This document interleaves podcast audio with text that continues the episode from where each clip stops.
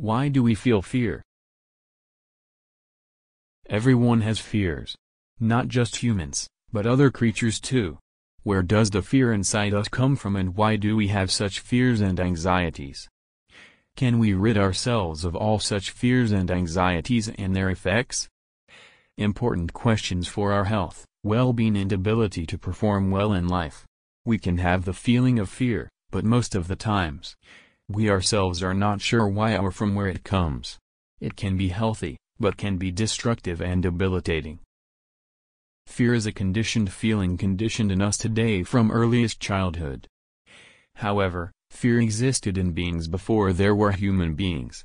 It even exists in animals other than humans. It is believed to be an active part in the evolution of the human race over many centuries of time. Fear originally was meant to be a fight or flight response to the emotion of stress upon facing life-threatening risks and dangers. With the passage of time, life evolved and the emotion of fear became more embedded in the psyche and psychology of human beings and now plays as an active and recurring emotion in many cases. Fear when overpowers, becomes a construct of the person's mind and emotions.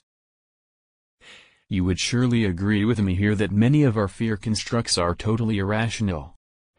The fear is triggered mainly from the brain, from the primitive parts. Let us understand that most of the fears we have are registered in the mind and brain as separate situations depending upon the individual nature, conditioning, experiences, perceptions, habits, attitude and approach.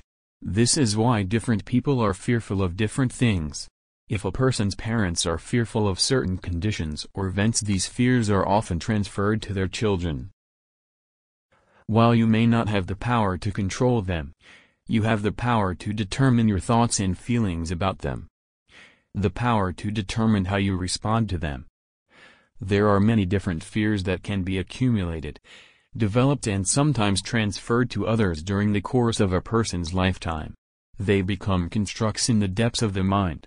Alternatively, they do not have to become realities if we have the will to deny them. It is essential for you to know that it is not the fear that controls us. You are in charge of your life. Practice to stay focused and have a strong, determined mind. Get in touch with living in well-being to get assistance to lead towards self-healing and growth. You can get in touch with us anytime you feel the need.